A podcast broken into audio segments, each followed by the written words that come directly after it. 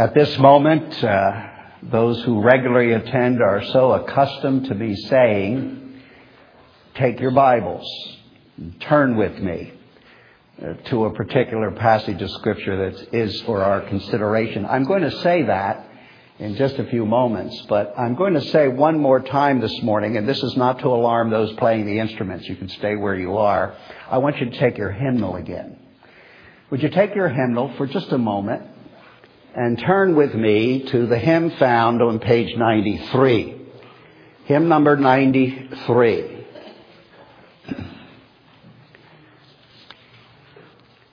This, of course, is one of the greatest of all the Christmas carols through the centuries of time, I believe.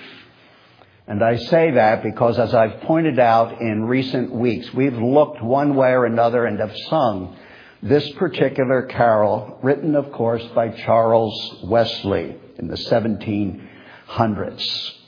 What makes this a weighty and wonderful hymn to sing, and not just at Christmas time, if we were to sing it all year, is that it is so full of very exacting biblical truth. The truth of God's Word is what inspired the putting together of these lyrics by that prolific hymn writer, Charles Wesley. And in previous weeks, I talked about him. I talked about how many hymns, unbelievably, he's written in his lifetime. How better known, lesser known he is than his brother, John Wesley, the founder of the Methodist Church movement. But Charles Wesley has given a great gift to the church in all of his hymns. But I think at this time of the year, one can't go through the season without being benefited by the biblical truth. Actually, deep doctrinal, theological truth. Wesley was inspired to write these words.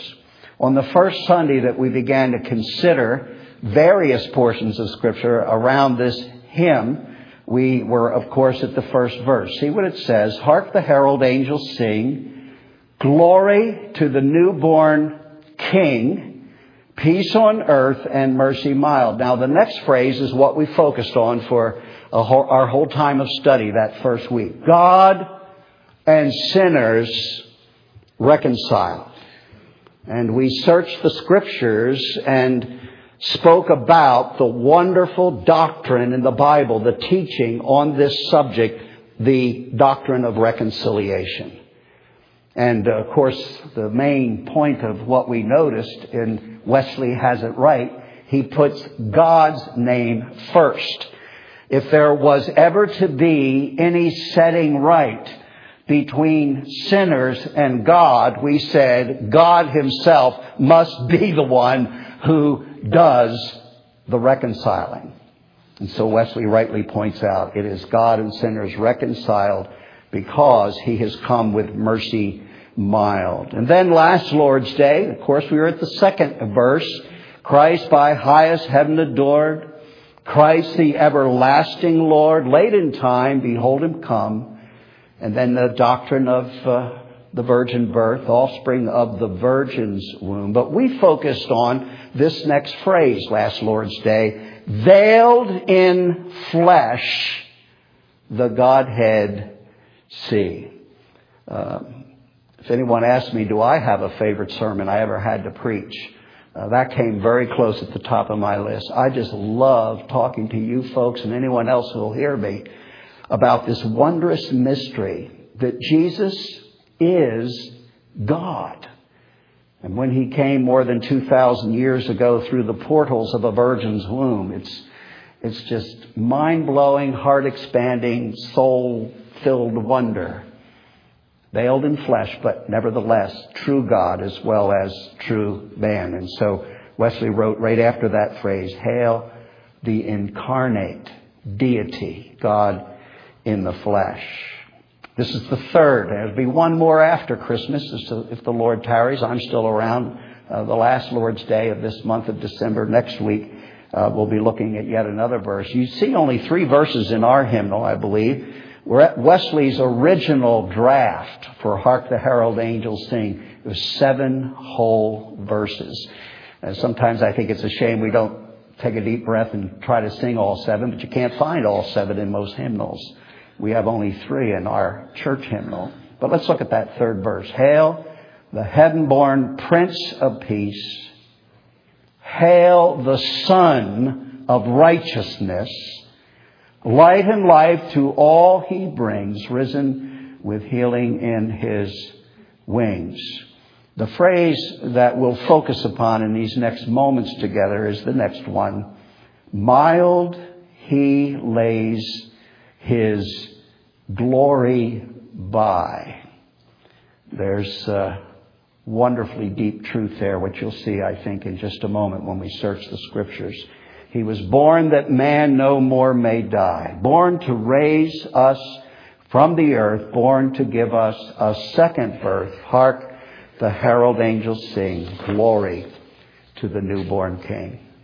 So now it's time to take your Bibles. We don't preach hymns, we preach the Word of God, even though this Christmas season we've been using that hymn to set the theme for each of our four sermons at Christmas time. I'm asking you to take your Bible then and turn with me to Philippians chapter 2. Philippians chapter 2. You'll find that on page 1175 in the Church Bible. Page 1175 in the Church Bible or your own Bible, Philippians chapter 2. And I would like to take up the reading of the text at verse 5 and read through to verse 11. Philippians 2, beginning at verse 5 through verse 11. Have this attitude in yourselves, which was also in Christ Jesus, who, although he existed in the form of God, did not regard equality with God a thing to be grasped, but emptied himself, taking the form of a bondservant and being made in the likeness of men. Being found in appearance as a man, he humbled himself by becoming obedient to the point of death, even death on a cross. For this reason also God highly exalted him and bestowed on him the name which is above every name, so that at the name of Jesus every knee will bow, of those who are in heaven and on earth and under the earth, and that every tongue will confess that Jesus Christ is Lord, to the glory of God the Father. Well, let's keep in mind Wesley's wonderful Bible-based lyrics and this particular text, and I'll simply begin to make some observations and have you follow along with me. Hail the heaven-born Prince of Peace is what Wesley writes, and he got it from the Bible. We like to often quote Isaiah chapter 9 and verse 6 this time of the year. A child will be born to us, a son will be given to us, and the government will rest on his shoulders. His name will be called Wonderful Counselor, Mighty God, Eternal Father. What's next? Prince of Peace. Wesley renders it, Hail the heaven-born Prince of Peace. He is that. Always was, came to earth, and is the King who lived. And at age 33 was put to death, though in another sense he would say, no man takes my life from me. I lay it down willingly. 3 days later, he would rise again. Not at that point is he crowned King. He was born the King that Isaiah prophesied there in chapter 9.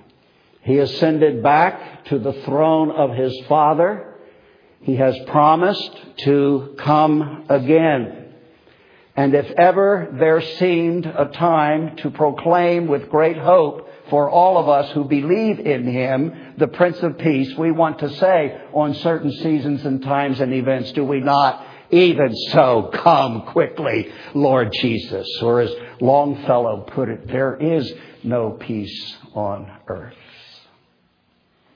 But the answer to the problems that still persist in this world, the violence, the hatred, the heartbreak, you name it. I could turn you to the latter pages of the New Testament, and basically the news is that in the last days, if you think it's bad now, it is, but it's going to get worse. Not so that we will fear, so much as we should gather greater hope and anticipation and faith. Folks, that babe born in a manger more than 2,000 years ago, predicted here in this beautiful set, and the cross which is now empty, that one, the same Jesus, the one who at a point in time was a little baby wrapped in swaddling clothes, is coming again. And we'll leave it to CNN and Fox and people labeled experts on sociological and psychological to discuss and be the talking heads. And some of them bring ideas that may help us endure the night of our remaining days here in a fallen world. I don't know. But listen, you and I know. Our eyes have been opened. We have beheld the King of glory. We have the promise of him coming again. The answer will not be found out of the Oval Office in Washington, D.C., or in the halls of Congress. The sociologists will not come up with a final formula to protect all the little children in all the classrooms all across America. The psychologist can listen to us talk all day long, but he'll never be able to pierce in to see that the real problem is that the heart of man is fallen, and it is deceitful, and it is desperately wicked. We will perhaps, no doubt, see increasing numbers of the kinds of outbreak of pure evil that we have had to endure in these days. But Jesus, this heaven-born Prince of Peace, when he comes, it will not be such a lowly Advent. It will not be meek and mild baby Jesus. The book of Revelation uses symbolic language, I believe, to stir our minds to think about how his second coming will occur. This captain of our faith, this Lord Sabaoth, this leader of all the armies of heaven, on a white horse, charging through the atmosphere of our world. It's at that point. Justice will be done. And every wrong will be righted. His final act as the Prince of Peace that he was when he was born will be to return. There will be judgment on the one hand and incredible mercy afforded on the other, because he came by way of the cross. All of his enemies, meaning all of the enemies of God's people, will be brought low and become the footstool as he sits upon his throne and reigns forever and ever. Now, the second thing that Wesley says, but our passage here in Philippians also details, is Wesley says, hail the Son of Righteousness. He got that from, you see, the very last pages of the Old Testament, where all the prophecies about the coming of Jesus. Malachi 4:2. Last chapter of the Bible. After which we have 400 years of silence. There is no God-sent prophet in the world for, well, we Americans can relate, 2 bicentennials of time. I can still remember the bicentennial of 1976. I was in Philadelphia. I was in front of Independence Hall in July of 1976. 200 years. Well, there were 400 years. And not a word was uttered or came down from heaven until John the Baptist. In the same genre as Elijah, you remember, comes. Malachi talks about that and talks about the Messiah who will come. Here's what he writes, Malachi 4:2. But for you who fear my name, he speaks for God, the Son of Righteousness will rise with healing in his wings. And it's about joy. He said, you will go forth and skip about like calves from the stall. I won't take the time to consider some of the providential irony of that last book of the Old Testament talking about a manger scene and calves being turned out in the morning sun to rejoice in their breakfast and all that God provided in the fields of green. But this Son of Righteousness is none other than Jesus Christ, and he comes out of the barn. And those he has created will dance with joy. Those whose sins will be forgiven. Or again, as Wesley puts it, born that man no more may die. Meaning that judgment for the redeemed of God, judgment for God's people will be laid aside. There will therefore now be no condemnation for those that are in Christ. You want to make sure, don't you, that you're in Christ, because Jesus is coming again for a day of reckoning and of judgment. But this man was born as well, that man himself, those who would put faith, man, woman, boy, and girl, puts faith in Jesus Christ. No more death. Born, he says, to raise the sons of earth.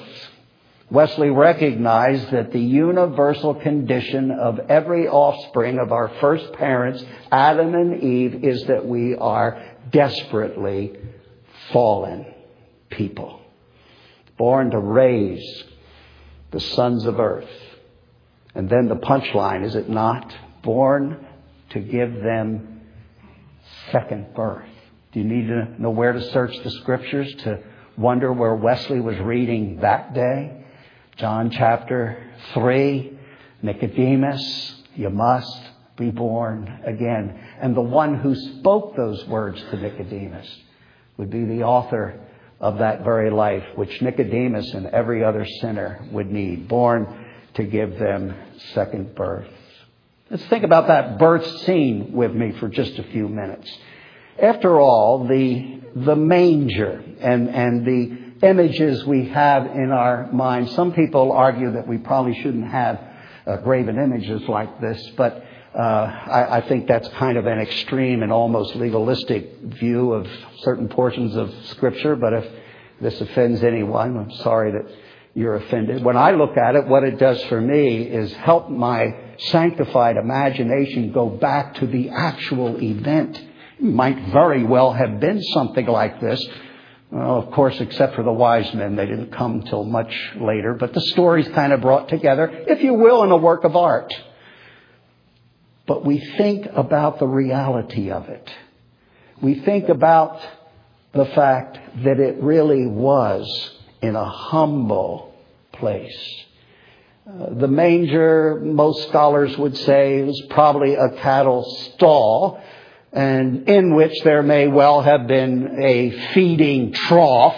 So in the manger, that is in that animal's stall, was a feeding trough, and when she wrapped the baby in those clothes, swaddling clothes, and she may very well have laid it right there conveniently in the feeding trough.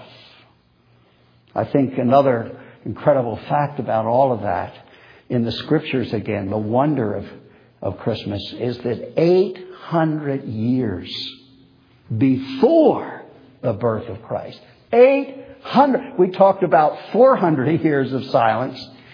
We know how long a bicentennial can be. 800 years before Mary, the Virgin, brought forth this Prince of Peace. Here's what the old prophet Micah wrote in chapter 5 and verse 2 of his prophecy. But as for you, Bethlehem, too little to be among the clans of Judah. Isn't this just like God?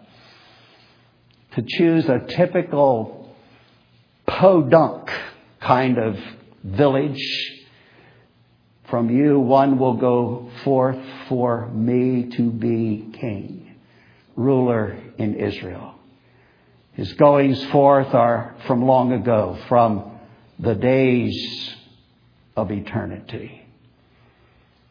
That first week we considered reconciliation, God and sinners reconciled. Last week we considered the purpose of it, the incarnation. Purpose was that Godhead would be veiled in flesh. And now we have this phrase, mild he lays his glory by. This is a part of the Christmas story that should be meditated upon. It was wonder enough to say last Lord's Day, this is actually God contained in flesh. And even more, what that took was for God in Christ, in the body of a baby, becoming a baby, would have to lay down something of his eternal glory. It's what this Philippians 2 passage is all about, as you'll see in a moment. But stay with me. I want to take Wesley's words because I think he captures something we might otherwise miss. When he says mild, he, this God in the flesh, lays his glory by. Folks, if it hadn't been a mild laying aside of God's own glory, because Jesus was God, the glory that would have been more fully present, what can I say? We'd have a story, I think, about roast lamb and shepherd's stew. Because when the glory of God is revealed, so often, especially under the Old Covenant, it is light for sure. It is glory for sure. But it comes with such fierce, even purifying and destructive power. Wesley sees something here, not only of God being contained in flesh, that's wonder enough, but that God could enter this world of sin and not come and destroy it even as an infant. Mild he lays his glory by. And takes up an identity with the rest of us who are men and women only of flesh. I've enjoyed often the writings of Max Lucado. Some of you I know have mentioned him to me, and you enjoy his writings. I think one of the good things he's done for us in recent years is when he writes at Christmas time, and he gets us in touch with the earthiness of what it meant for God to lay his full glory aside, to contain it within the body of a baby in a manger. He wrote this, "The stable stinks like all stables do. The stench of urine, dung, and sheep reeks pungently in the air. The ground is hard, the hay scarce. Cobwebs cling to the ceiling, and a mouse scurries across the dirt floor. A more lowly place of birth could not exist. He looks like anything but a king. Lucado writes, his face is prunish and red. His cry, though strong and healthy, is still the helpless and piercing cry of a baby. And he is absolutely dependent upon this teenage girl, Mary, for his well-being. Lays his glory by. This is majesty in the midst of the mundane. Holiness in the filth of sheep manure and sweat. Divinity entering the world on the floor of a stable through the womb of a teenager and in the presence of a carpenter. She touches the face of the infant God. How long was his journey? This baby had overlooked the universe. These rags keeping him warm were the robes of eternity now. His golden throne room had been abandoned in favor of a dirty sheep pen, and worshiping angels had been replaced with a kind of dumbfounded, bewildered-looking shepherds. Meanwhile, the city hums. The merchants are unaware that God has even visited the planet. The innkeeper would never believe that he had just sent God into the cold. And the people would scoff at anyone who told them that the Messiah lay in the arms of this girl on the outskirts of their village. They were all too busy to consider such a possibility. Those who missed His Majesty's arrival that night missed it. Not because, by the way, of evil acts or malice. No, they missed it because they simply weren't looking. And then Lucado says rather convictingly, little has changed in the last 2,000 years. Well, the biblical text for all of this grimy, earthly, human scene is the scriptures that we just read a few minutes ago, there in Philippians 2. What we have in this portion of God's Word is a supreme condescension. I see in the Christmas story, and as it's even reflected here in Philippians 2, you can't get around this, both the heights and the depths of Christmas. Measure the span. From a throne of eternal glory, transcendence, infinite, transcendent God, condescending. How low? The word the scriptures use, interestingly enough, is humility. Our text says that Jesus humbled himself in this mission. And by the way, the lowest low was not to be born in a barn. The lowest of his experiences in his condescension was to be stripped naked as an adult man and hung on a cross before a gaping crowd. Even death on a cross, the text says. That word, humility, actually connects with the word human. Maybe we would do well to remember that when God calls us, his people, to be the humble ones among the earth, all he's really saying is, I'll just remind you of who you actually are. You are just human. In fact, you can't get much lower than dirt, the earth. Go back to Genesis.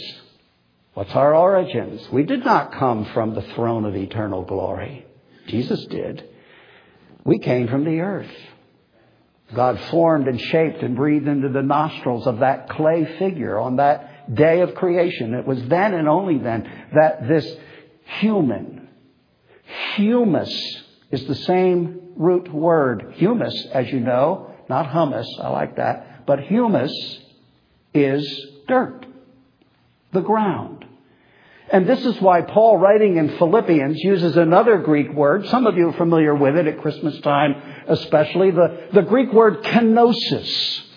The one word that is telling us that it had to take something for the eternal, transcendent Lord of glory to become human, to be made like the rest of us of the earth. He emptied himself. Now it's here that we have any number of theologians get into heated debates. What does kenosis mean? What does it mean that he emptied himself? Are we to conclude then that after that he was less God and maybe more man? Or did he empty himself in the sense that now he is only another man? I mentioned last week you could go across the street from our church, right into the Kingdom Hall of the Jehovah's Witnesses, and they'll tell you that about Jesus. He was a great guy. He was a son of God, but he wasn't the son of God. He was not God come in the flesh. But Jesus is, beloved. In his earthly ministry, his divine power and his authority, as well as his glory, we saw a bit of it revealed on the Mount of Transfiguration, but it was not on display. Always under the direction of the Father and the Holy Spirit is how the Scriptures tell us Jesus traveled this earth's sod for 33 years. He did not come, though he was God, and choose to exercise his deity. He was wholly reliant on the prayers he prayed to his Father. And as you read through the Gospels, the direct intervention and help of the Holy Spirit, the Godhead itself overseeing the second person of the Trinity. We read such things as, for example, how Jesus knew what was in the heart of man, even as he talked to them. That was a little flash of light into the fact of who he really was. Human beings don't walk on water. Well, maybe Peter would argue the point, but he eventually sank. The Lord Jesus had bursts of glory along the way that more than sufficiently proved who he was, and still the people did not believe. But he laid it all aside. He came down. I as a kid, I remember one of my favorite authors as a young man was Mark Twain. Maybe you too. Who could forget Huckleberry Finn and all of that kind of thing. I think one of the greatest stories Mark Twain ever wrote is one called The Prince and the Pauper. How the son of Henry VIII found a waif on the street that looked a lot like him, and they traded clothes. And the king's son now left the security and the comforts and the wonders of the palace with his father, the king, and trades places, the prince and the pauper. And he takes the pauper's place, and he goes out into the world, and then, of course, has all the kind of adventures that Mark Twain was so good at coming up with. There's a little of that, you see. A change of clothes. Actually, even a change of identity. When I read that this one was prophesied as being marred beyond recognition, I know why. When the New Testament explains that in his own body, he bore our sins all the way to the cross. This man of sorrows. He became the pauper, even though he was actually the king, so that we could take up our own residence. Jesus the servant. Never forget, it's God. But Jesus, the servant, washing dirty feet. Jesus, the healer, of course, but not afraid to touch lepers. Not afraid to engage prostitutes and offer them cleansing and new life. And of course, he's Jesus the sacrifice, the Lamb of God. He's Jesus, the God of the universe, but now he has flesh that will tear, hands and feet that can be pierced. In other words, God becoming man, laying aside that glory, could become one with us in our humanity. And for the first time, God himself had veins that could bleed. Because everything else was just a picture leading up to that.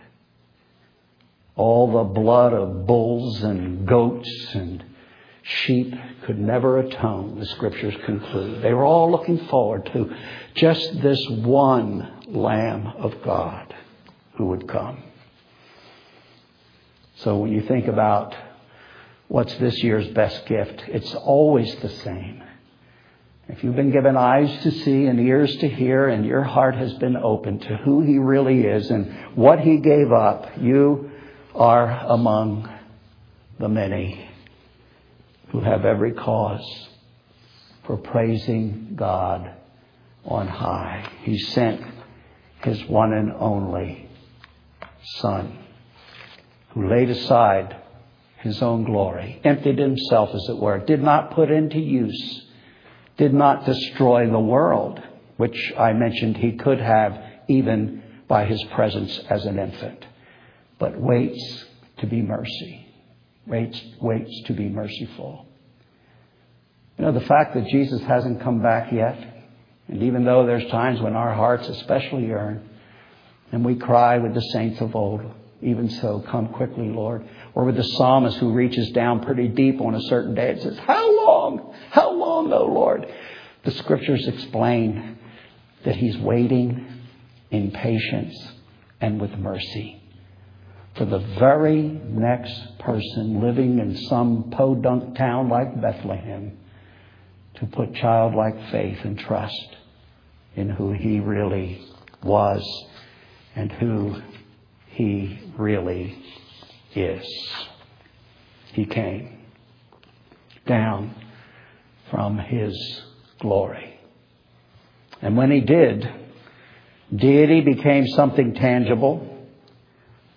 The Spirit of God, in a certain sense, the third person of the Trinity, actually became visible.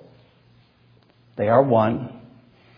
Love became very personal. Peace became possible. Grace became feasible. Mercy became available. Truth became verifiable. Glory became undeniable. Sin became forgivable. Death became defeatable. Sorrow became replaceable. Victory became obtainable. Heaven became accessible. Life became livable. I've come that you might have life and have it more abundantly. I also like this one. And Satan became miserable. And all because he came down from his glory. This wonderful, incredible, indescribable gift, our Lord Jesus Christ.